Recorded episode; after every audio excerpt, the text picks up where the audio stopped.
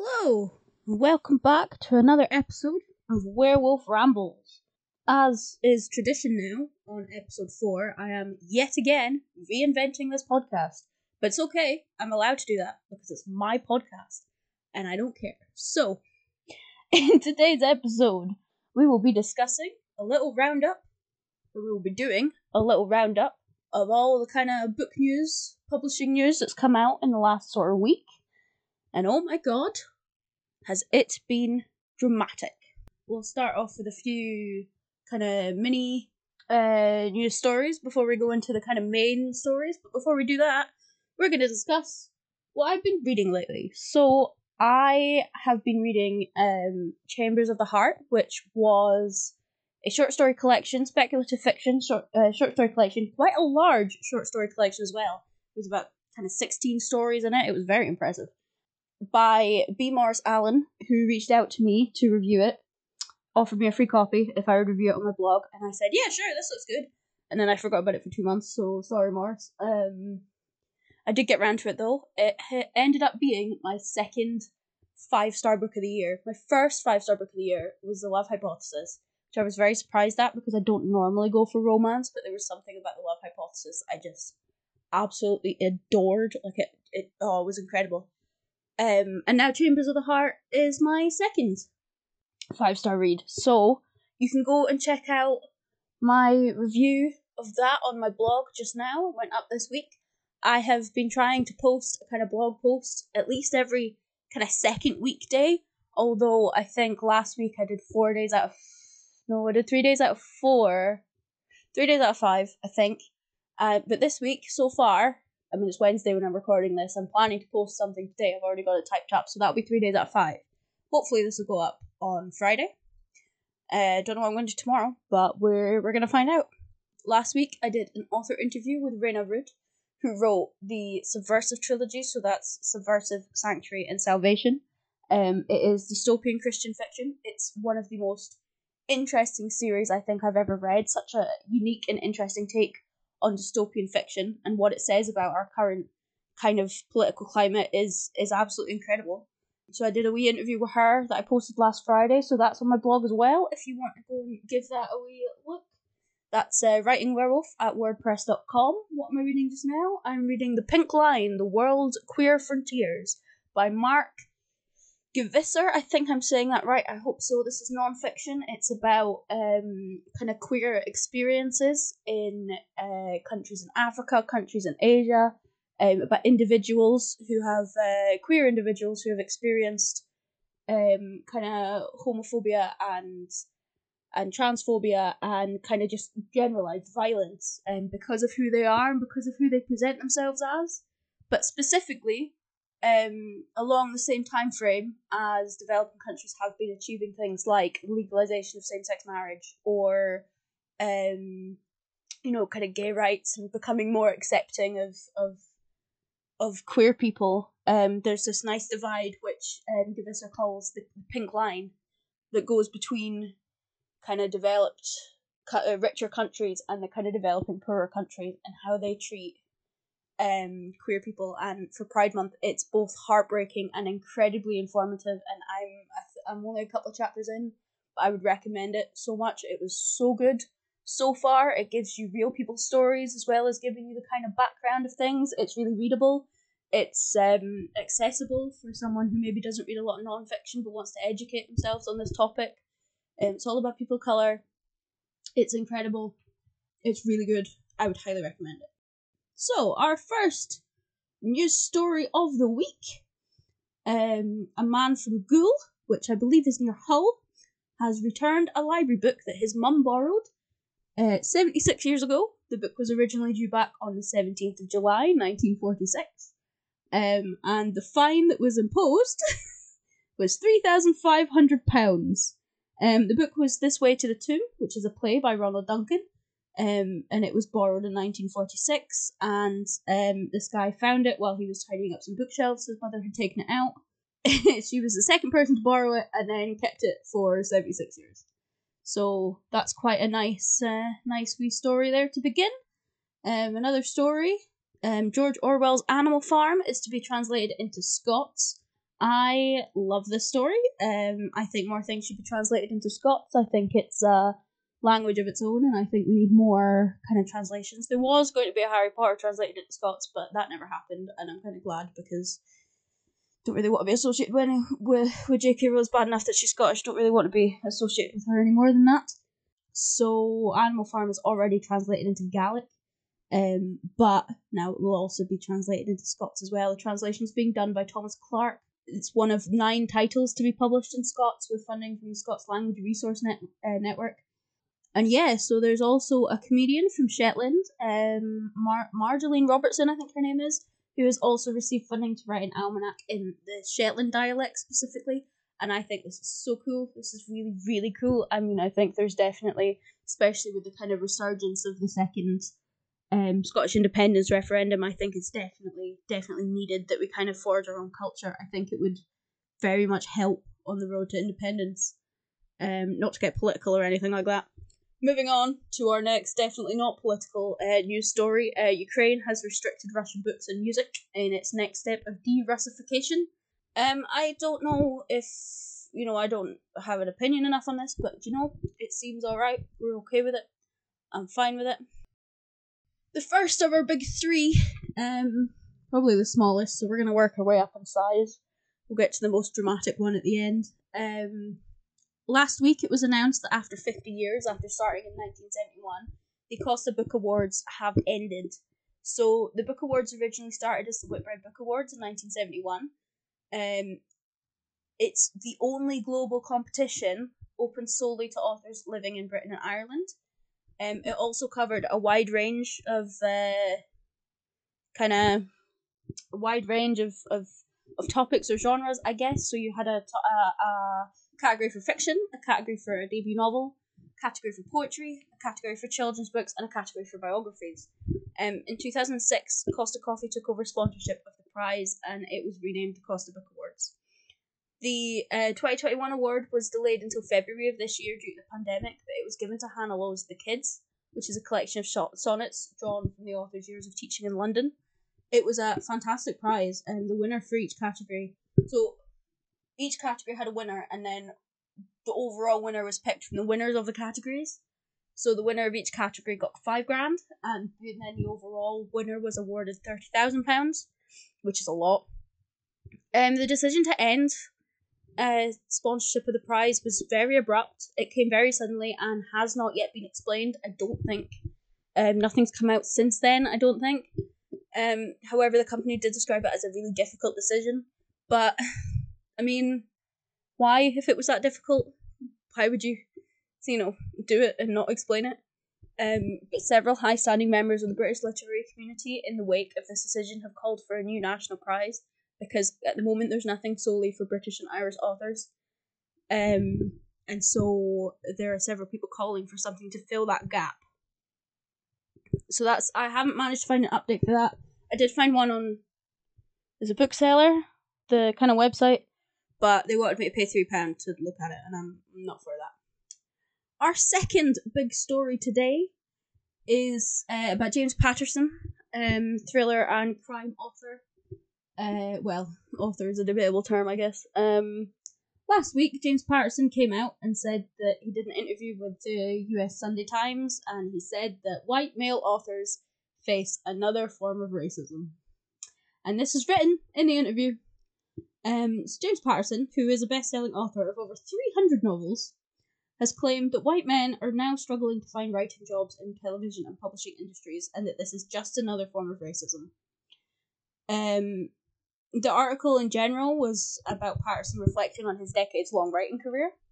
Um, he's previously been listed as or ranked as number 15 on Forbes' list of celebrity 100 earnings for 2020. Um, he was named America's top earning author he has a net worth of $18 million, and between June 2019 and June 2020, he sold 5 million books. So, you know, he's kind of talking nonsense, I guess. Um, however, there are claims that he uh, doesn't even write his books. I can't remember where I heard this. It's it is commonly known that he works with co-writers, and that he quite often he has like a lot of imprints for his publishing house that he just sticks his name on. Um, but I did read somewhere, and I can't remember where, and I don't have a source for this, but I do remember reading somewhere that what he does is he comes up with basically just a summary.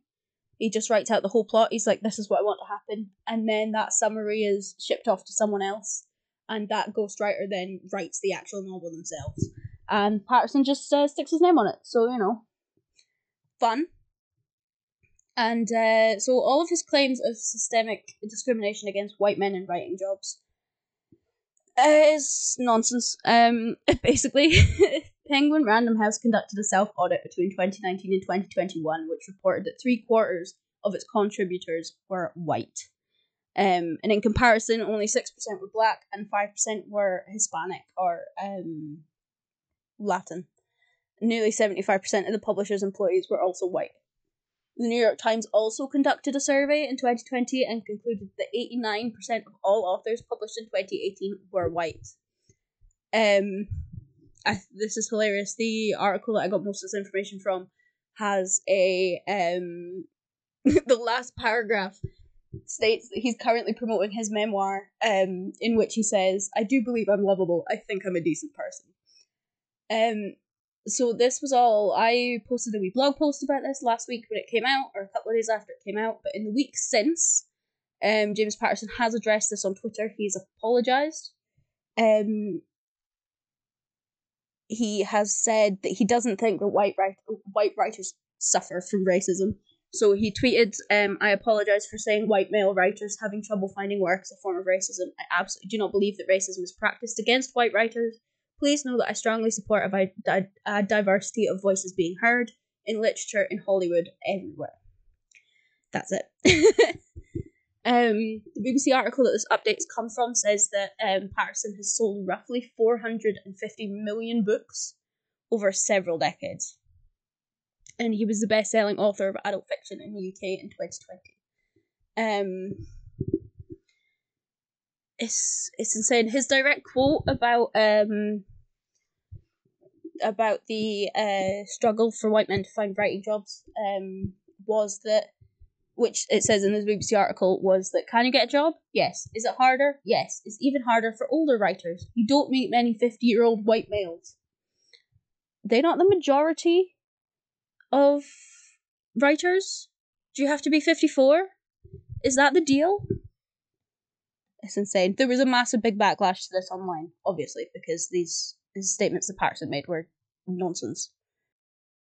We will move on now to, I think, what is the most thrilling story that I've heard. So, um, the website Felix, uh, which is a student newspaper of Imperial College London, um, published an interview with um, Sarah Underwood, who was a bioengineering graduate and a soon to be published author. This was originally published in, I believe, December, 3rd of December 2021. It became viral a couple of days ago or last week, something like that, um, when I think her publisher started pushing it a bit harder now that the book's about to come out, and people are not liking it. So basically, Sarah Underwood has published this or is going to publish this book called uh what's it called? The Lies We Sing at Sea. I've got too many sources. Yeah, Lies We Sing to the Sea. And it is self-described as a sapphic feminist book inspired by the Odyssey, which is interesting. You know, just another one of those books that's kind of a retelling of of Greek mythology at the moment, but that's fine. We like retellings. We're not against retellings here. It's a it's a young adult book. It is, you know, based on. Sorry, I cannot get over how hilarious this is. Anyway, um, it's so it's based on one specific part of the Odyssey. It's it, you know it looks pretty good. It looks like it's going to be set to become a bestseller based on you know things like Song of Achilles or a touch of call it a touch of darkness. What's that one? Yeah, touch of darkness. Um, Lore, What's the rest of them? The Women of Troy, The Silence of the Girls. Let's see, can I see any more while I look around my bookshelves? Most of them are hidden. You've got kind of Kingdom of the Wicked, which is is that not a retelling of Hades and Persephone? I'm not sure. Um, you know, you've got Promises and Pomegranates, Vipers and Virtuosos, Oaths and Admissions. You've got not all of these are young adult, I realise, but still, most of them are retellings at least. This interview, when it came to light, has kind of sent shockwaves through the kind of the people who would have bought this book, which is is a shame. But also, why would you say things like this? So the first question, I'm going to read this verbatim. The first question that Sarah Underwood was asked was, "Did you read the Odyssey? And if so, when?" Valid question. Did you read the Odyssey as a child, as a teenager? Did you read the Odyssey a while ago and just use your kind of knowledge of the story to write to, to write your retelling? Did you read it recently? Did you read it loads of times over the course of writing your retelling? Sarah Underwood's um, response is I read a lot of the stories within the Odyssey because they're in things like Percy Jackson and those little books of mythology you get as a kid. But I actually started and finished writing without sitting down and reading the whole thing. I have various translations. There are parts that are very beautiful and readable, but it's so long and written in a prosy way that's kind of impenetrable. I hope you can hear me sighing. Fair enough that you're taking. Fair enough that you didn't sit down and read one translation. Fair enough that you're taking bits of stories from here and there. If that's how you want to write your book, go ahead. Why would you say that in an interview? Why would you come out and be like, yeah, I actually didn't read it, I ju- I've just seen Percy Jackson? Why would you do that? The next question that the interviewer asks is that's what will be good about your book. It will be an easier read, but you'd also get to know the stories of the Odyssey. Sarah Underwood's reply was, Yeah, there's a massive gap in the market, particularly in YA. There's a Jessie Burton book that just came out called Medusa, but that's illustrated and on the younger side. Largely mythology has bypassed YA, which is why this is quite fun because I love Greek mythology and YA. So it's a little fun melding of my favourite things. And then the next question the interviewer asks is what actually inspired you to write the novel? It was partly your love for Greek mythology, but was there anything else? And Sarah Underwood replies, I read an article about the story. It's a reimagining of the story of Penelope's maids. If you're not familiar, they aid and abet her in deceiving suitors so she doesn't have to marry while her husband is away. They believe he's dead, but she has unwavering faith that he'll return. The maids eventually betray her. It's not clear why. Some translations say they're sleeping with the suitors, some give them more grace, but they then get murdered brutally. There's not much more on them. It's one of those things you snag up on because it feels like they haven't had enough mention to suddenly be pivotal. I definitely stumbled on the idea. There are a lot of books that look at smaller, less well known stories, like Madeline Miller's uh, Circe.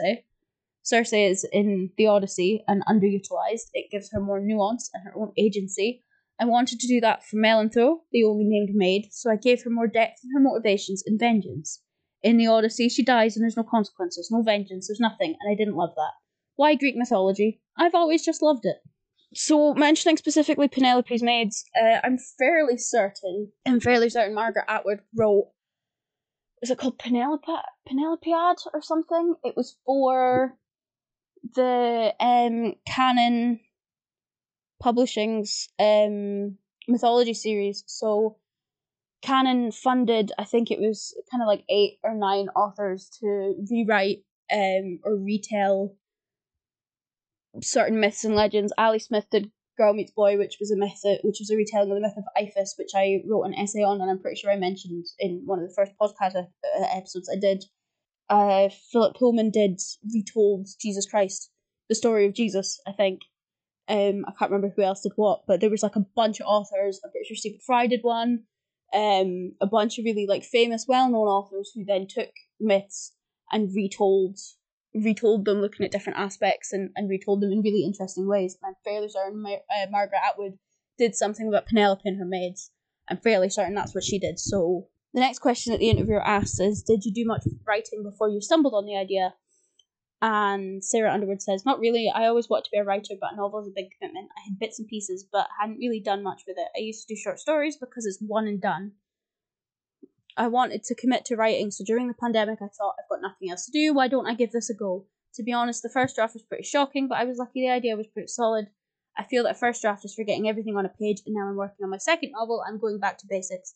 I just need to write something, then I can smoothen the edges and make it consumable and readable. I, for one, am quite interested to read this, purely because I don't know what to expect. Because based on that, she's not got a lot of experience writing. And to me, the idea of a publisher going, oh, look, a Greek mythology book. This is really popular right now. This is really big on the market. We'll fund this. We'll publish this.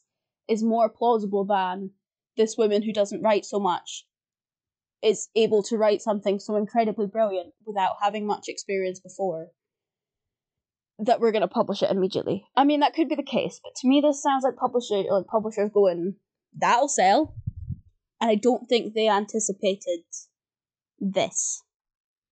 But uh, anyway, and she goes on about about um sort of feminist aspects and the sapphic reimagining and that kind of aspects of it, and then about how she reads a lot.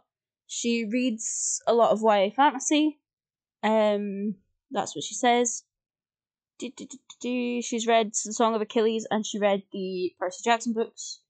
They asked her how her book got discovered. Disco- my God. They asked her how her book got discovered by the publisher, and she goes on to just explain the kind of publishing process. Don't know why. And then kind of start slating things that are published online for free. What a weird interview.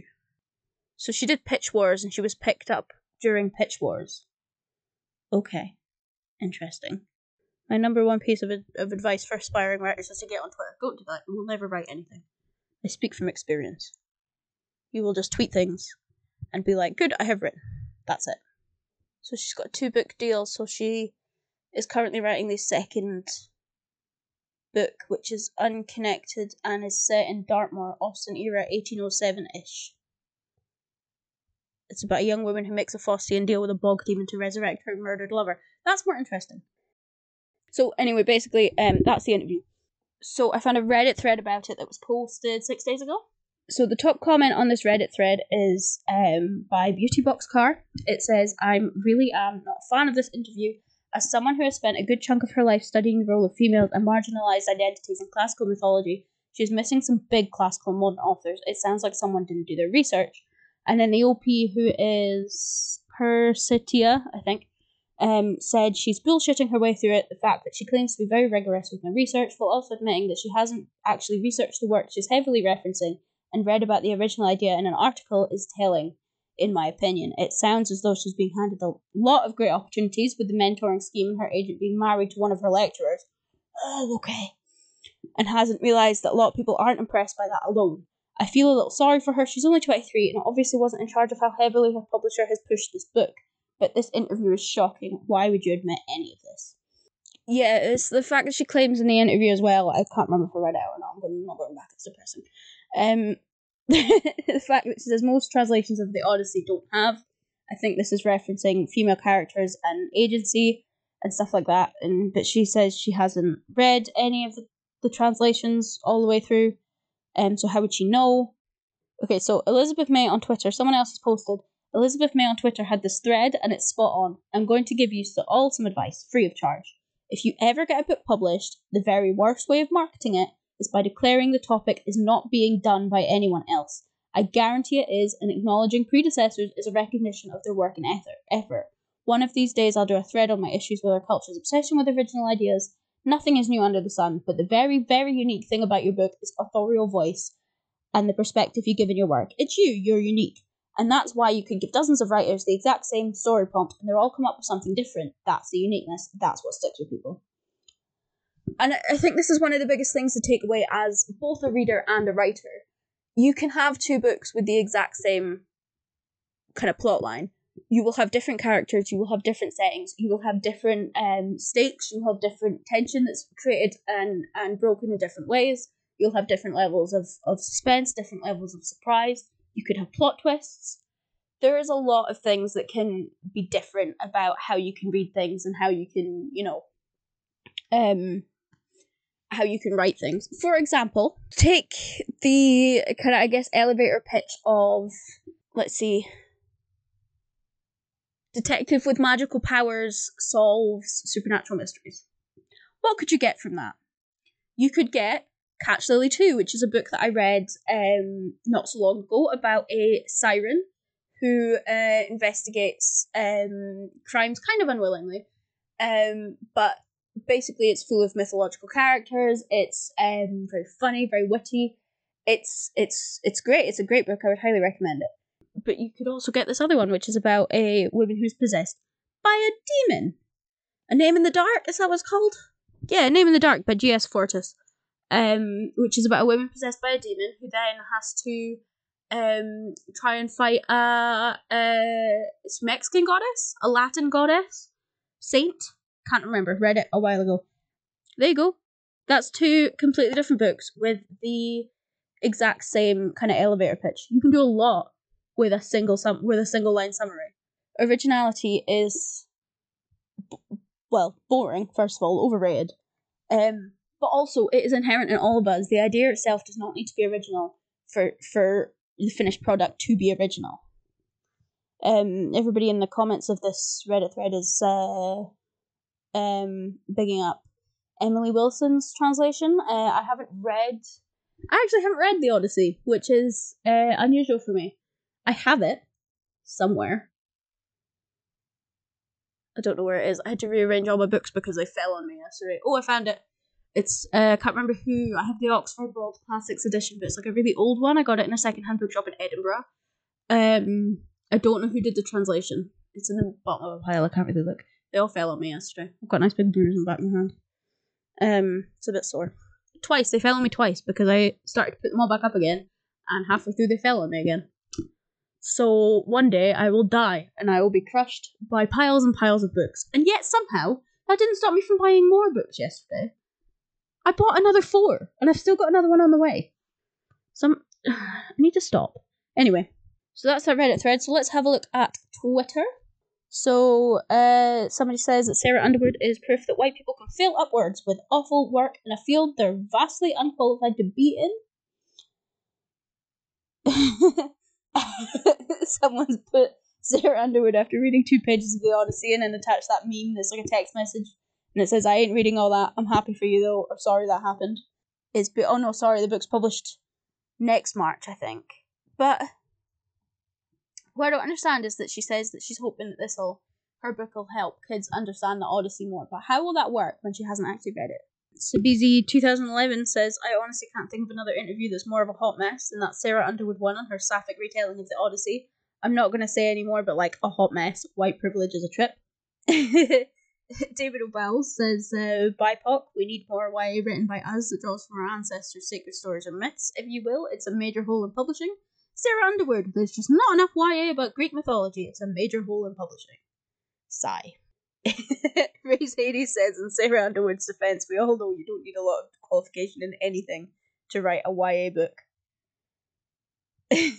Not Lucas again says under Sarah Underwood writing her YA novel based on the Odyssey Twitter bot. Uh, the Hero Complex says that Sarah Underwood doing a retelling of the Odyssey without having uh, read the Odyssey is just another version of Jodorowsky's Dune, which he was just going to base on a dream he had and not the actual book. Minor TBR says uh, my favourite part of the Sarah Underwood interview is when she said she's never read the Odyssey, even though she's writing a reimagined version of it, and followed that wild statement by saying, I'm impressed by authors who can write competently without reading much verbatim. TR is not real says I feel bad for Sarah Underwood since she's only 23 and there's all this hate coming her way, but also I can't feel too sorry for her since she still managed to get a six figure two book deal when she was still a university student without reading the story her book is based on. And to be honest, I think I think this is the real the real point of bringing up this news story today I can't. I, also can't feel too sorry for Sarah Underwood. I'm actually quite impressed because considering she never read the Odyssey, she's managed to get. And I don't know if it is a six-figure book deal, uh, six-figure two-book deal. She said in the interview that it was a two-book deal, and she also heavily implied that she got more than ten grand, ten thousand pounds as an advance. But she is twenty-three. But I have to say, if you write a book and you send it into a publisher or you get picked for pitch wars or whatever, you know, whatever your options are. If a publisher takes it and wants to pay you all that money, go for it. Take it. Run with it. Why not?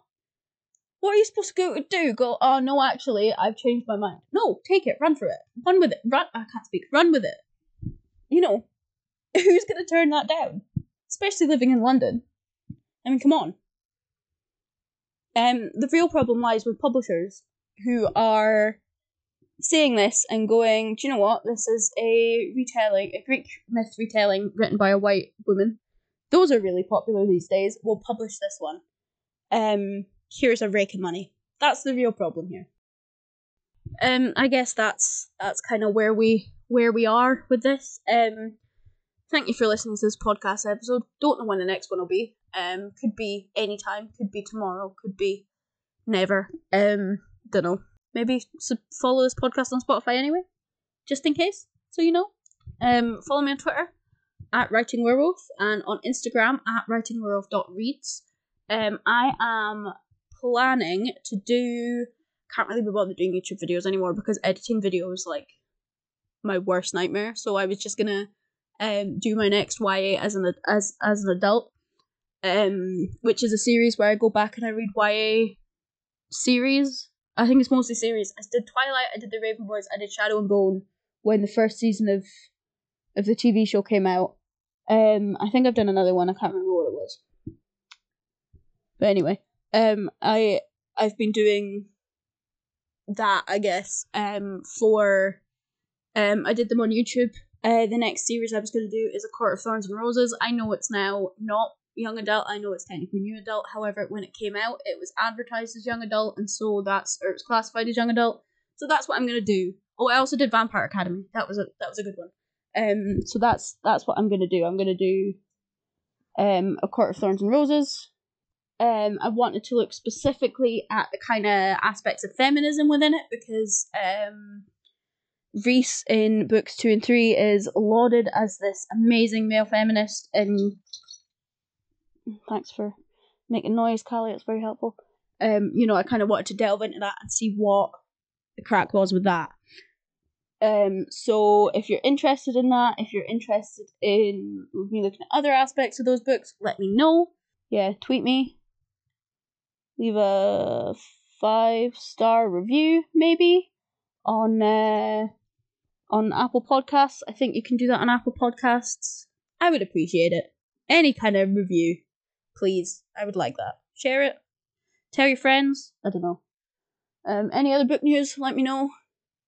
But yeah, I guess this is me signing off. I'll let you go now. Have fun. Enjoy the rest of your day. Keep reading. Keep writing. Keep you know doing everything. Bye bye.